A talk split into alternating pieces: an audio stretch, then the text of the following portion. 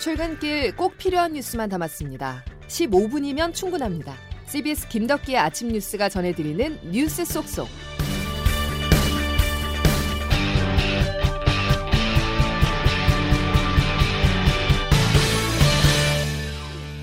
여러분 안녕하십니까? 11월 4일 김덕기 아침 뉴스입니다.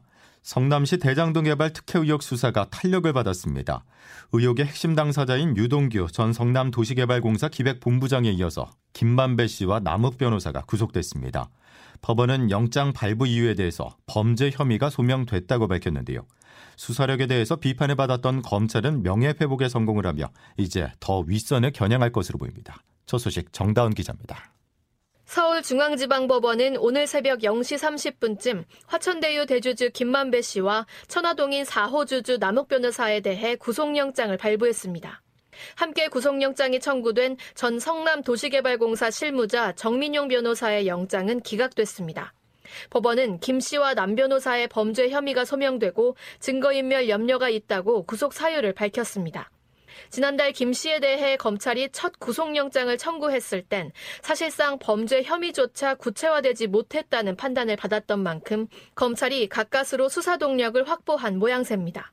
특히 이번 영장은 이들이 유동규 전 성남도시개발공사 기획본부장과 짜고 화천대유 측에 거액이 돌아가도록 대장동 사업을 설계해 공사 측에 최소 651억 원의 손해를 끼친 배임 혐의를 중심으로 구성됐습니다. 배임과 관련한 수사가 더 진행될 경우 당시 이재명 성남시장 등 윗선의 개입 여부도 확인할 수 있을지 주목됩니다. 김 씨에 대한 첫 구속영장엔 포함됐다가 이번엔 빠진 곽상도 의원 아들에게 지급한 50억 원과 박영수 전 특별검사 인척과의 돈 거래 등 전방위적 로비 의혹에 대한 실체 규명도 숙제입니다. CBS 뉴스 정다운입니다. 고발사주 의혹도 보겠습니다. 윤석열 검찰총장 당시 현재 검사와 공모해 여권 인사에 대한 고발에 사주한 혐의를 받는 국민의힘 김웅 의원이 고위공직자범죄수사처에서 12시간 동안 조사를 받고 귀가했습니다. 김 의원은 결정적 얘기는 없었다면서 소환 조사의 의미를 축소했고 제보자 조성은 씨가 공개한 녹취록에 대해선 이같이 말했습니다. 전체적으로 다 보고 나서 상당히 뭐 악마의 편집이 좀 있었구나라는 좀 느낌이 들었어. 공수처는 앞서 소환 조사를 마친 손준성 검사와 김웅 의원의 진술을 분석해 고발 사주가 있었는지를 면밀히 분석하는 한편 손 검사에 대한 추가 소환도 검토하고 있는 것으로 전해졌습니다. 당정의 갈등이 수면 위로 드러났습니다. 정확히는 민주당 이재명 대선 후보와 김부겸 국무총리가 전국민 재난지원금 추가 지급 문제를 놓고 충돌했습니다. 대선 승리로 새 정권 창출을 목표로 하는 미래 권력과 현재 권력 사이에 전국 주도권 싸움이 시작된 것이란 해석입니다. 김기용 기자가 보도합니다. 이재명 후보는 어제 선대위 첫 회의를 주재하는 자리에서 부동산 개발 이익 완전 환수제 등의 추진을 재차 강조했습니다. 부동산 불로소득은 반드시 국민에게라고 하는 원칙을 지킬 수 있는 온갖 제도들을 새롭게 만들거나 보고 강해 주시기를 부탁드립니다. 당 지도부도 호응하며 이 후보의 말에 힘을 실어줬습니다. 송영길 대표는 당론 입법을 준비하겠다고 밝혔고 윤호중 원내대표는 예산을 적극 뒷받침하겠다고 약속했습니다. 하지만 이 후보가 쏘아올린 재난금 추가 지급 문제를 두고 당정 충돌이 수면 위로 드러났습니다. 김부겸 국무총리입니다. 쓸 수 있는 뭐 재원이라는 게 빤하거든요. 이 주머니 저 주머니 막 뒤집으면 돈이 나오는 그런 상황은 아니지 않습니까? 예산이란 남아서 하는 경우는 없고 언제나 부족한데 선후 경중을 결정하는 게 예산 정책입니다. 여기에 아직 용광로 선대위가 출범 직후 제대로 자리 잡지 못하는 상황에서 내부 자분까지 빚어졌습니다. 선대위 내에서는 조직 간 역할 분담을 통해 향후 화학적 원팀 기조를 살려야 한다는 지적이 나옵니다. CBS 뉴스 김기웅입니다. 내일 대선 후보를 확정하는 국민의힘은 국민 여론조사에 들어갔습니다. 역대급 투표 참여율을 기록할 거란 전망 속에 국민의힘의 분위기는 상당히 고무적인데요. 각 후보들은 자신이 유리한 상황이라면서도 어떤 결과가 나올지 긴장하고 있습니다. 황영찬 기자가 취재했습니다. 국민의힘 대선 경선의 최종 결과는 당원 투표와 일반 국민 여론조사를 5대5로 합산해 결정됩니다. 현재 당심에서 우위를 보이는 윤석열 후보와 민심에서 우위를 보이는 홍준표 후보가 각축을 벌이고 있는데 당원 투표율은 60%를 넘어서며 이미 지난 2차 컷오프와 전당대회를 넘어섰습니다. 당원 투표는 지난 1일과 2일은 모바일 투표로 어제와 오늘은 아직 투표하지 않은 당원에게 직접 전화로 묻는 ARS 조사가 진행됩니다. 홍 후보 지지세가 강한 젊은 당원들은 대부분 모바일 투표에 참여했을 것으로 보이기 때문에 어제 오늘의 당원 투표율이 높아질수록 고령층의 지지를 받은 윤석열 후보가 유리하다는 분석이 나옵니다. 우리 당원들의 정권 교체 열망이 크기 때문에 그렇게 나온 것이 아니냐. 반대로 당원 투표율이 높아지면 여론조사 한 표의 가치가 커지게 되므로 민심에서 앞서는 홍 후보 쪽이 이득이라는 분석도 가능합니다. 투표율이 60%만 넘으면 이제 당원에서도 홍준표가 압승하는 구도입니다. 최종 당원 투표율은 65% 안팎으로 예상되는 가운데 내일 누가 민심과 당심을 얻고 국민의힘 대선 후보로 선출될지 주목됩니다. CBS 뉴스 허영찬입니다. 코로나19 소식으로 넘어가겠습니다. 우려가 예상보다 빨리 현실이 됐습니다. 단계적 일상 회복이 시행되면서 신규 확진자가 크게 늘 거란 예상은 했었지만 시행 이틀 만에 첫날보다 1000명 넘게 환자가 발생했는데요. 올해도 신규 확진자는 2,500명대를 예상합니다. 전해철 행정안전부 장관입니다. 학원, 학교 등 교육시설과 요양시설, 다중이용시설 등을 중심으로 신규 집단 감염 발생 빈도가 높아지고 있어 우려감을 키우고 있습니다. 가장 시급한 문제는 감염이 고령층이나 백신 미접종자들을 중심으로 확산하고 있다는 점입니다. 정부는 요양시설 같은 방역 취약시설을 중심으로 백신 추가 접종 시기를 6개월에서 5개월로 단축하기로 했습니다. 또 최근 확진자 4명 중에 1명이 19세 이하 청소년이라 당국의 고민이 깊은데요. 대학 수학 능력 시험이 정확히 2주 앞으로 다가와 있습니다. 오늘부터 수능 특별 방역이 시작됩니다. 보도에 황명문 기자입니다. 수능이 2주 앞으로 다가온 가운데 단계적 일상 회복, 이른바 with 코로나 상황을 맞고 있지만 코로나19 확산세가 꺾이지 않으면서 방역에도 비상이 걸렸습니다. 올해도 코로나 수능으로 치러지게 되면서 2주 전인 오늘부터는 특별 방역 기간으로 운영돼 수험생 안전을 위한 방역 관리가 최우선적으로 이뤄집니다. 확진 수험생은 오늘부터 사전에 지정된 병원이나 생활치료센터에 입소해 수능일 따로 시험을 치르게 되고 격리 수험생도 자가격리하다 수능 당일 별도 시험장으로 이동해 응시하게 됩니다. 유원혜 부총리입니다. 유행이 급증하고 의료 체계 붕괴 위험 등의 예상치 못한 상황이 생긴다면 교육부는 즉각 비상 계획을 가동하여 중대본과 신속하게 조치하겠습니다. 올해 수능에는 지난해보다 3.3% 늘어난 50만 9천여 명이 지원했고 재수생 등 졸업생도 13만여 명으로 1.3% 늘었습니다. 특히 올해 수능은 처음으로 문이과 통합형으로 국어 수학 영역이 공통 과목과 선택 과목으로 개편돼 변수가 될 것으로 예상됩니다. 수능 일주 전인 오는 11일부터는 전체 고등학교가 원격 수업으로 전환하고 수능 전날에는 밤 10시까지 보건소에서 유전자 정폭 검사를 연장 운영합니다. CBS 뉴스 황명문입니다. 다음 소식입니다. 오늘 새벽 미국 중앙은행이 자산 매입 축소, 테이퍼링 시작을 선언했습니다. 양적 완화의 시대가 점차 저무는 것인데요. 뉴욕 증시는 모두 사상 최고치로 마감했습니다. 워싱턴에서 권민철 특파원이 보도합니다.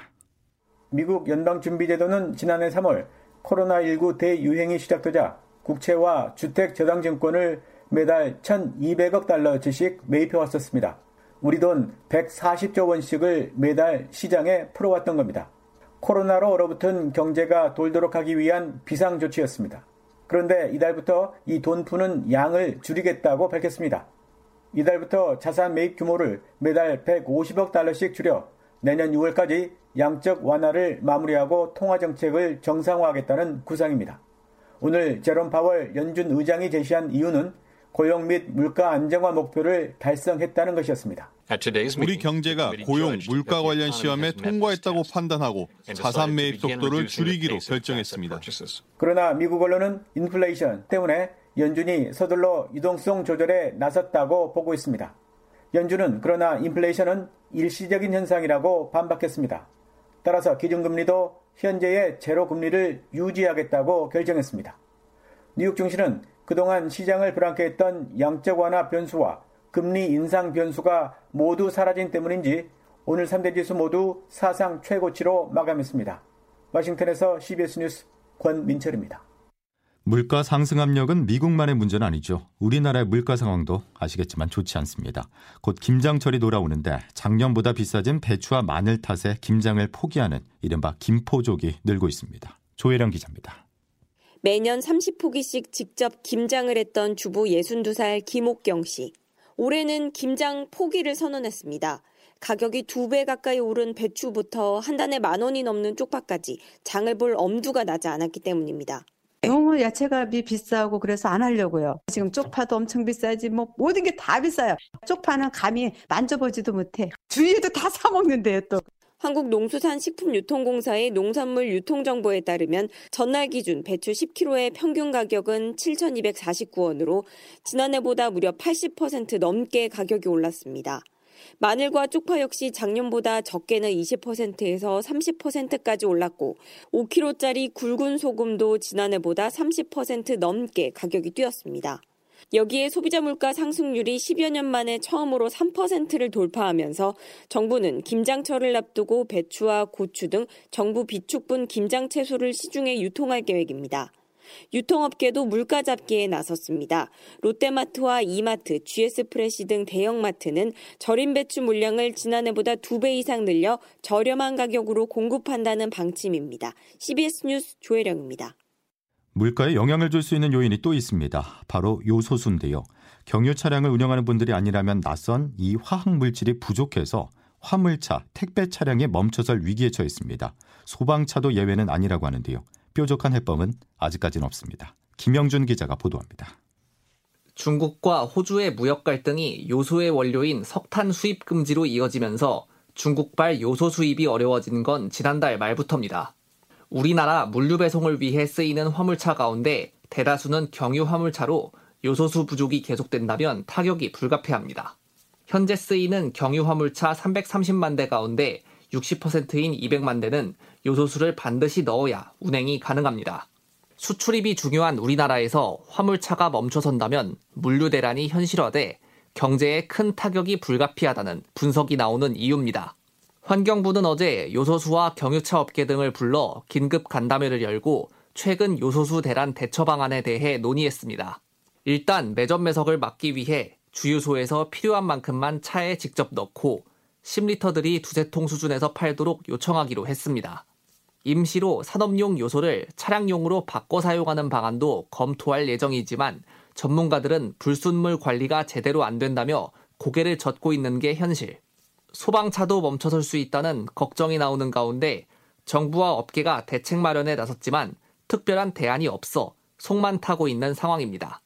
CBS 뉴스 김영준입니다. 주유소뿐 아니라 샤넬 매장 앞에서도 긴 줄이 늘어서고 있습니다. 프랑스 명품 브랜드 샤넬이 클래식백 small 제품 가격을 1,052만 원으로 인상했습니다.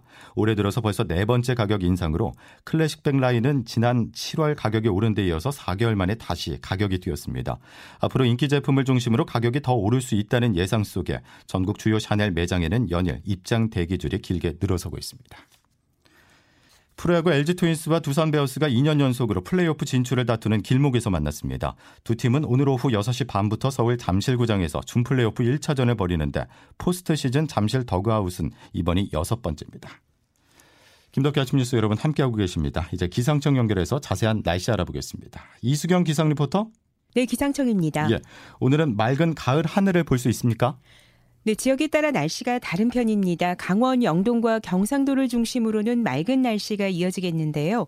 다만 아침까지 충남과 전북 북부, 제주도에는 5mm 미만의 비가 오는 곳이 있겠습니다. 이 밖에 수도권과 강원 영서, 충남 서해안에도 오후 한때 1mm 미만의 아주 적은 양의 비가 오는 곳이 있겠는데요. 더불어 오늘 아침에는 안개가 끼는 곳도 많아서 교통 안전에 주의를 하시기 바랍니다. 아침 기온 어제보다는 약간 높게 시작하면서 서울은 현재 9도 가까운 기온인데요. 전국적으로는 3도에서 12도의 분포입니다. 오늘도 낮과 밤에 기온차 큰 날씨가 이어지면서 한낮에는 20도 안팎까지 기온이 오르겠는데요. 서울과 인천이 18도, 대전과 대구 20도, 강릉과 광주 21도로 어제보다 약간 기온이 높겠습니다.